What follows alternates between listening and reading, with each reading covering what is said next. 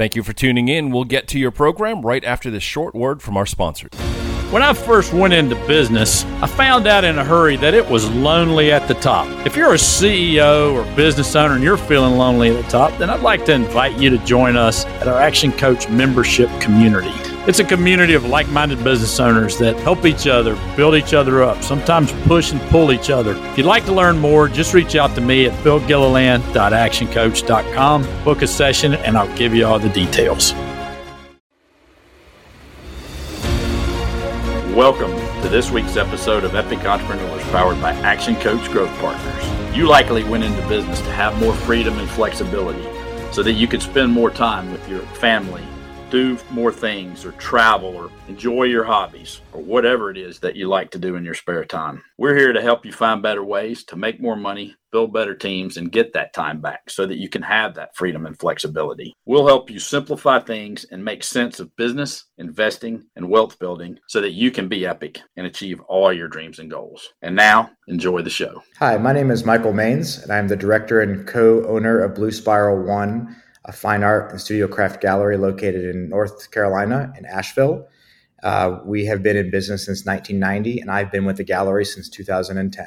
So, how did you get into the business in the first? That's place? a good question. Um, it, it's kind of a um, a pretty linear approach to to the profession. I went to art school uh, in Columbus, Ohio, where I'm I'm from Ohio originally, from Akron, Ohio, and uh, went to the Columbus College of Art and Design and studied fine art and majored in painting and printmaking. Um, I went into school thinking that I was going to be a professional artist, much like the artists that I represent today.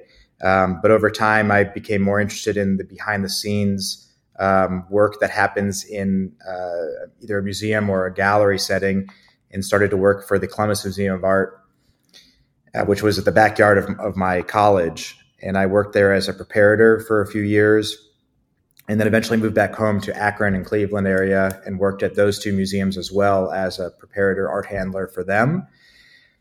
And really uh, took a liking to kind of the the hands-on side of the museum world or the the art world, uh, hanging shows, curating shows, uh, looking at art as as an object, and um, eventually decided that Ohio wasn't the place for me for a lot of reasons uh, mostly just spending my entire life there. I was ready for a change. So I was talking with a, a an artist that I was an assistant to. Uh, his name was Don Drumm, and he's an aluminum pewter artist in, in the Akron area. And he knew uh, of a guy named John Cram who owned a gallery in Asheville, North Carolina, uh, which is the gallery Blue Spiral that I'm at now. And he said, if you're going to move somewhere, and I told him I wanted to move south, he said you should check out Asheville. And at that time, in 2009 or so, I didn't really know too much about Asheville. And so I came down here, I met with John, and, and I left with a, a full time job working for him, and he became uh, my mentor. Uh, I started working for John in, in 2010, and he made me the assistant director to Blue Spiral One. And in 2017, I was promoted to the director of the gallery. Unfortunately, in 2020, John passed away, and that's when I became a co-owner of the gallery. Um, but for uh, 10 years, he was my mentor, learning about the business of art, um, how to run a commercial gallery, and how to bridge the the craft world with the fine art world. We have a lot of ways we could go here. Let's let's talk about mentorship first. Let's let's talk about the importance of what makes a good mentor in your mind. How was John a great mentor for you, and what were some of the characteristics of a good mentor? Someone's looking for. Well, um, it's it's kind of a, an interesting question because John was a very interesting person. He was uh, very much a, um, a lot of people uh, described him as a curmudgeon. Um, but uh, if once you got to know John, he was a very sweet and caring and um, a very um, giving person. And what he gave me was a lot of insight into this business. And the biggest thing that he did for me, which at first was extremely frustrating, is that he pushed me and he challenged me both intellectually and physically uh, in this field and um, made me really know that this is a hustle. You have to work incredibly hard in this business uh, to, to make it and you have to work not only for yourself, you have to work on behalf of all the artists that you represent and the um, your colleagues here at the gallery um, in order to do all that we do here. Um, we do an awful lot in a in a in a in a gallery that's our size. We're you know we're we're 15,000 square feet, spanning three levels here in downtown Asheville, and we put on 24 to 25 exhibitions annually uh, in this space. On top of anything that we do outside of the gallery, like an art fair, uh, collaborations with other nonprofits or institutions and museums. And on average, we have a staff, including myself, of six. So we wear a lot of different hats. And so being able to manage that is something that he, he uh, instilled in me. Um, and the, the idea of, of uh, being a, a broker or salesperson for art, which is something that is interesting because it's not um, we're not car salesmen. You know, there's there's an eloquence to it. There's a um, an intellectual capacity that's needed in order to do it. And so, more than anything, we're educators in our field, working with clients uh, to place works for our artists. Uh, so he he he provided me a lot of different skills and and and um, personality traits, both good and bad, to to to work on. I love that. So, first of all, he he was a giver. You have to be a little bit of a giver to be a mentor because you got to want to help the ne- the next person. He gave you insight, but what I really like is he pushed and challenged you to be who you needed to be to be able to go to whatever next level was your next level. In this case, co-owner or eventually mm-hmm. co-owner, but certainly through to, to run the whole whole thing. And then I love the fact that you say you got to hustle. This is not about this is and you and you got to continually educate. So I think a great mentor does all of those things. So I, I think that's I think that's uh, that's incredible.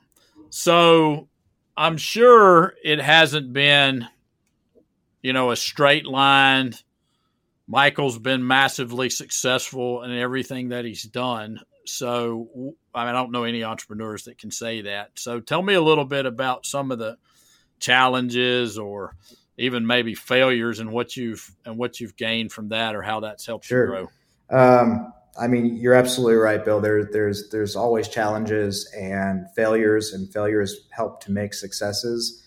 Um, you know, there every day I think I have a failure. Um, and every day I think I have somewhat of success as well. Um, and failures can be seen in different ways. You know, one of the most recent challenges I think that we can all you know talk about. I'm sure that it comes up a lot on on your program is just what COVID did to a business. Um, but more than anything, a challenge that we had here was what happens when your your founder passes, and how how do you mm. continue to honor a legacy but also use it as an advantage or an opportunity to expand, grow, and, and pivot. So, in a lot of ways, the pandemic also provided that platform and a reason to pivot and to change. Um, would I have chosen another reason to do so? Absolutely. I mean, uh, because there's the downfalls of that, you know, having to furlough your staff and uh, closing your doors for almost four months. Uh, but still the phone rings and email inquiries come in from from our clients uh, and having to run the entire business with just myself and at the time my assistant director um, while everybody else was um, just kind of waiting and seeing what happens and staying safe in their homes. Uh, we continued working we continued to do that hustle and meeting with clients and in their homes or outside their homes actually and um, so when when the founder passes of a, of a, of, of a business, you know, prior to that, a challenge was dealing with founder syndrome and how do they you know pass it off to the next generation um, of ownership or directorship of a gallery um, when you know everything has been fine up until then. Why why change? Why why rebrand the gallery? Why do all of that? So those are things that have always been challenging um, and and things that John challenged me when I proposed to, for example, rebrand the gallery in 2017, change the logo that had been there for you know 20 some years. My reasoning was something that he didn't maybe quite understand because of our generational gap. Um, and if it ain't broke, why fix it mentality. But at the end of the day, it was a good choice, and he understood why and um, respected that. So, how did you? How did the the industry or your business change as a result of losing the founder?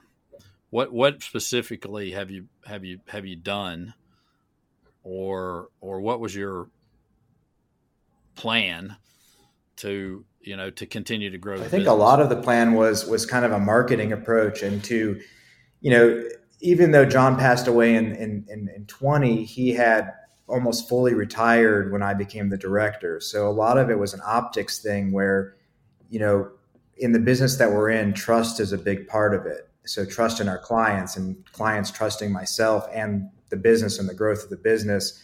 And so when I say optics, it's it's knowing that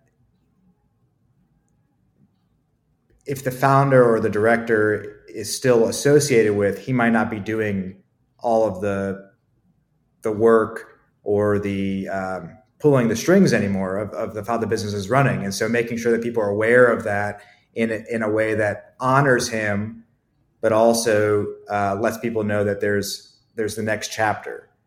Um, so you know, putting myself in in in in, in, a, in a position where you know telling that next generational story, um, being a catalyst for change in the industry in our town, and kind of announcing that that this change is happening before it was actually you know all the way there, um, kind of leading up to it. Um, so again, it gives it gets builds that trust um, and tells that story. I love that. I love that. Like it's it's a matter. Well, people buy from who they know, like, and trust, and so, um, I love that the continuation of trust. That was the that was the goal of the whole thing.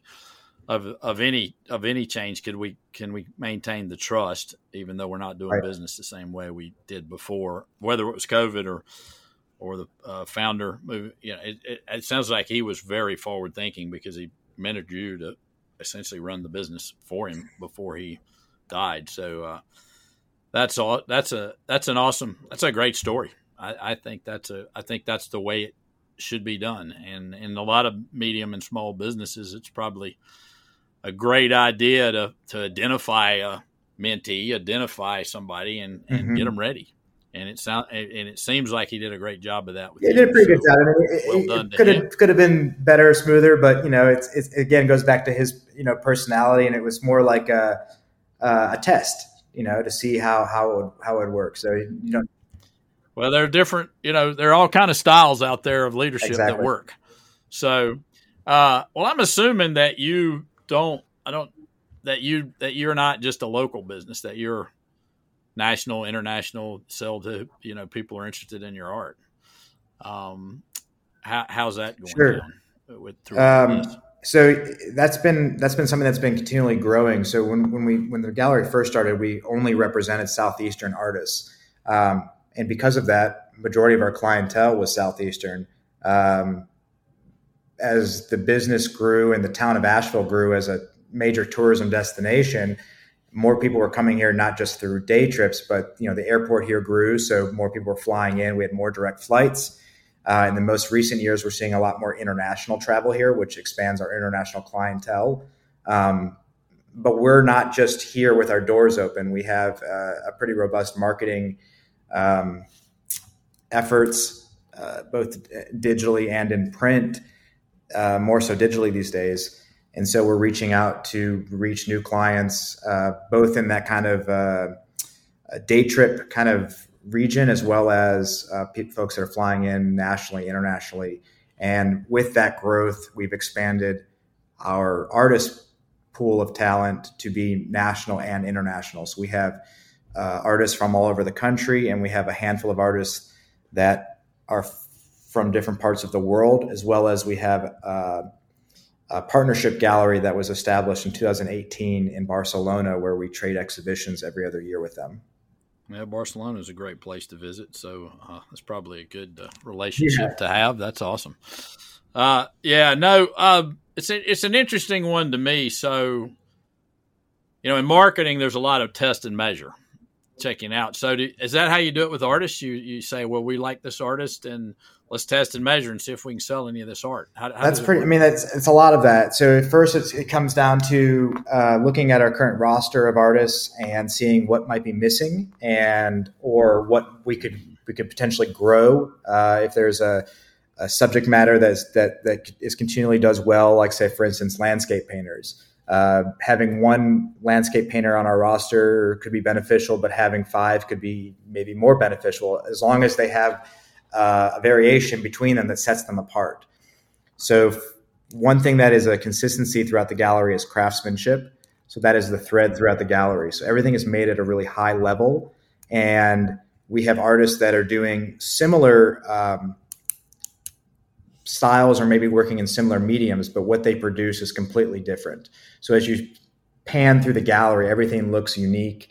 Uh, you can tell the differences between various artists but as you can imagine, when you represent about 120 different artists, there is some overlap. So, how do we tell that story? And that's just it. We tell the story.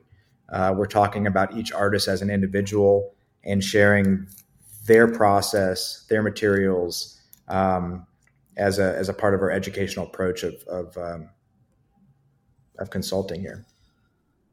Yeah, well, that's awesome. So I'm going to do a bit of a quick fire round here, and uh, EPIC is an acronym, so I'm gonna I'm gonna go down through the EPIC mm-hmm. and get your thoughts on. Uh, first of all, the E stands for education, and you, we've talked about education a lot. So, in business, what do you think the importance of education is? I think there's a bit of importance in education. Education is a broad term, and it can be both in academic and formal education, but can also be uh, based on uh, experience and getting your feet wet uh, and your hands dirty. And so for me, I don't have a formal business education. And at times I thought maybe I would go back and get my MBA or something like that. But really, my education is in the doing.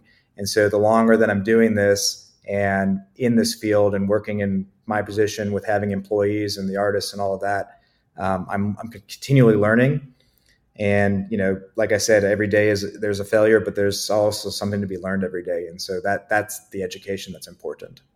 Yeah. I love what you said about every day there's a failure. Also every day there's a success. So i mean I, have always looked at it if you fail on something at least you've Absolutely. learned something. So um, yeah um, all right so how about the importance of planning how does planning? play in to your world. So yeah. planning is very important in our world. Um, like I said, we do those exhibitions every other month. So we're planning our exhibition schedule out about two years out in advance. So there's a lot of planning that goes in, into just contacting the artist from the inception of an idea of a show to finding the artists, whether they're in our current roster or we're inviting them, to the initial email invite, knowing what the inventory is coming in, when the work comes in, planning how the gallery is going to transition over. You know, we we don't close while we're transitioning our exhibitions. We stay open. So just in that small part of what we do here, there's a lot of planning. And then, you know,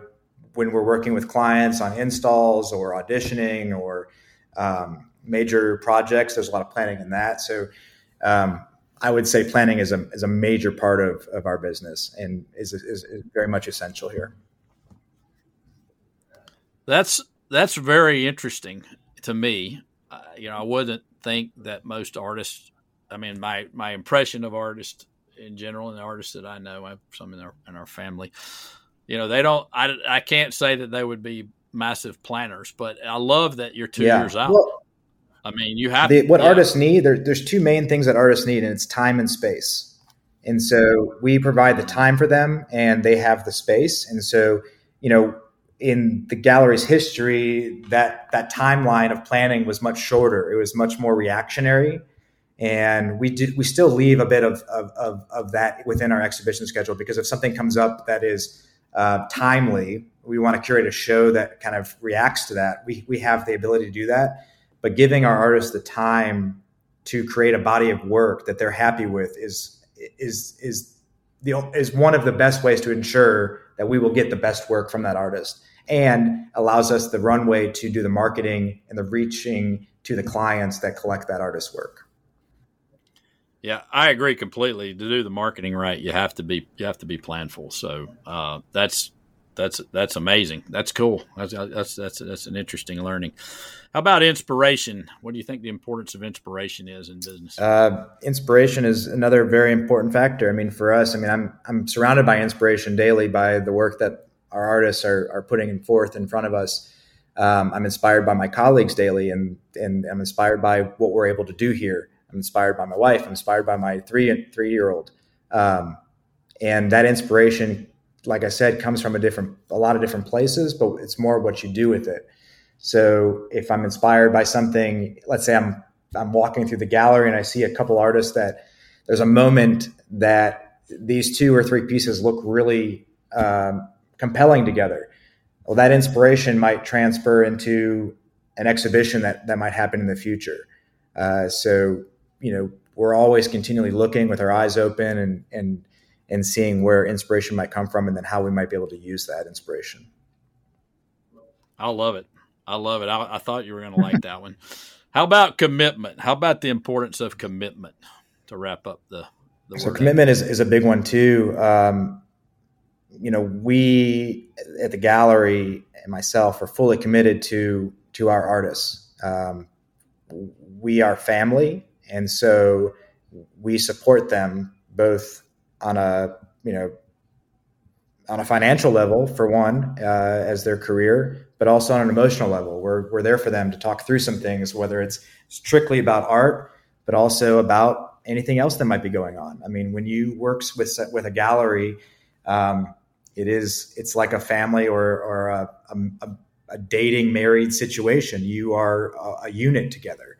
And so being committed to each other is is important, and to have that again that trust uh, goes with it, um, and then to also you know being tastemakers in our field, we have to be stand behind what we put forth, and so we're committed to uh, presenting the the what we consider the very best in studio craft and and and fine art in the region and beyond. So, do you still do art? That's a I get that question almost daily, Bill. Uh, you know, it, it's it's one of those questions. It kind of depends on what day you're asking me. I usually say no, um, and, and traditionally the answer is always no. I, I, don't I don't go home. I don't paint anymore. I don't I don't practice in the in the kind of um, traditional way. But my artistry is in and has become in the curation of the gallery and the exhibitions we have, and in in in language. And so I work with with people, and so being able to talk with somebody in a way like we're doing right now, or with clients, I mean that is that is in some way uh, an artistry. Uh, so oh, no doubt. That's it's definitely an it's definitely an art. I love it. I love it. It's not you know people say it's a skill, but it's an art and a skill. So awesome. So if somebody wants to get in touch with you or find the the gallery, sure. how do they do it? Um, so we are located again in downtown Asheville, North Carolina. And our website is bluespiral1.com. And you can follow us on all social media channels at Blue Spiral 1. That's B L U E S P I R A L, the number one. Yeah, no, that's awesome. Hey, look, it's been a great discussion. I love the way the art and business and the business of art. We need to have another. We'll, we'll have another talk and just talk about art and business and how and how business is an art. I think that's a that'd be a great topic for us to have a chat about. So uh, thanks for being on the show. Really enjoyed having. Thanks for having me, Bill. Yeah, and until next time, we want you to be epic. Thanks for joining us for this week's episode of Epic Entrepreneurs. Here's four things you can do. First, you can listen every week on Biz Radio Mondays at 1. Second, you can subscribe to the podcast. Hey, you get it. The more subscribers we have, the more cool things we can offer you. Three, you can also go out and give us a five star rating everywhere. And number four, if you'd like a free copy of my book, The Coach Approach Five Principles to Build an Epic Business, just go to giftfrombill.com. It's your roadmap to building your epic business. That's giftfrombill.com. Until next time, all the best. Thank you for listening. If you liked what you just heard, be sure to subscribe to the podcast and be sure to visit bizradio.us to find hundreds of other engaging conversations, local events, and more.